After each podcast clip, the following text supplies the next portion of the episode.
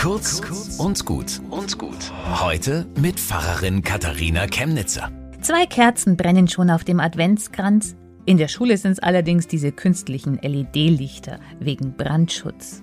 Ja, Feuer ist gefährlich am Adventskranz. Das habe ich als Kind schon erlebt. Ich sehe noch, wie die Lehrerin blitzschnell mit großen Schritten das Ding zum Waschbecken trägt und in Sekunden ist der glimmende Zweig gelöscht. Die Brandschutzdecke hat sie uns dann auch noch gezeigt und danach haben wir die Kerzen wieder angezündet und der verkokelte Zweig hat uns drei Dinge gelehrt. Erstens Obacht und zweitens ab jetzt wissen wir, wie man was löscht und drittens, wir haben eine tolle Lehrerin. So unter professioneller Aufsicht den Umgang mit Feuer lernen geht jetzt eher selten. Aus lauter Angst für irgendwas haften zu müssen, geht man halt in der Schule auf Nummer sicher. Überbehüten aus Angst vor der Schuldfrage.